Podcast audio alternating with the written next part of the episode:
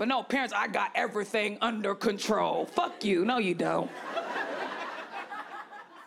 I remember I heard my mom and my dad trying to have a fight about my dad using crack. And my dad, my dad, my mom was trying to whisper, you know? So she was trying to have a whisper fight with the nigga, but you can't whisper to a crackhead. They're loud as fuck. So my mom's whispering, and then my dad goes, Who seen me do the crack? Which means, nigga, you did it. Now you're just trying to identify witnesses. Are they credible? Are they not credible? But you fucking did it.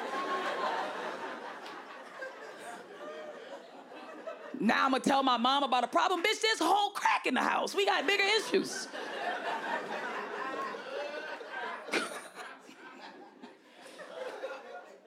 Stranger Things is a whole show about kids not trusting their parents. Like, if a demigod is after you, tell your mom. These little niggas is like, nah, all I got is these walkie talkies and these bikes and my best friends. Because that bitch can't handle shit. Watch Sam Jay 3 in the morning, only on Netflix.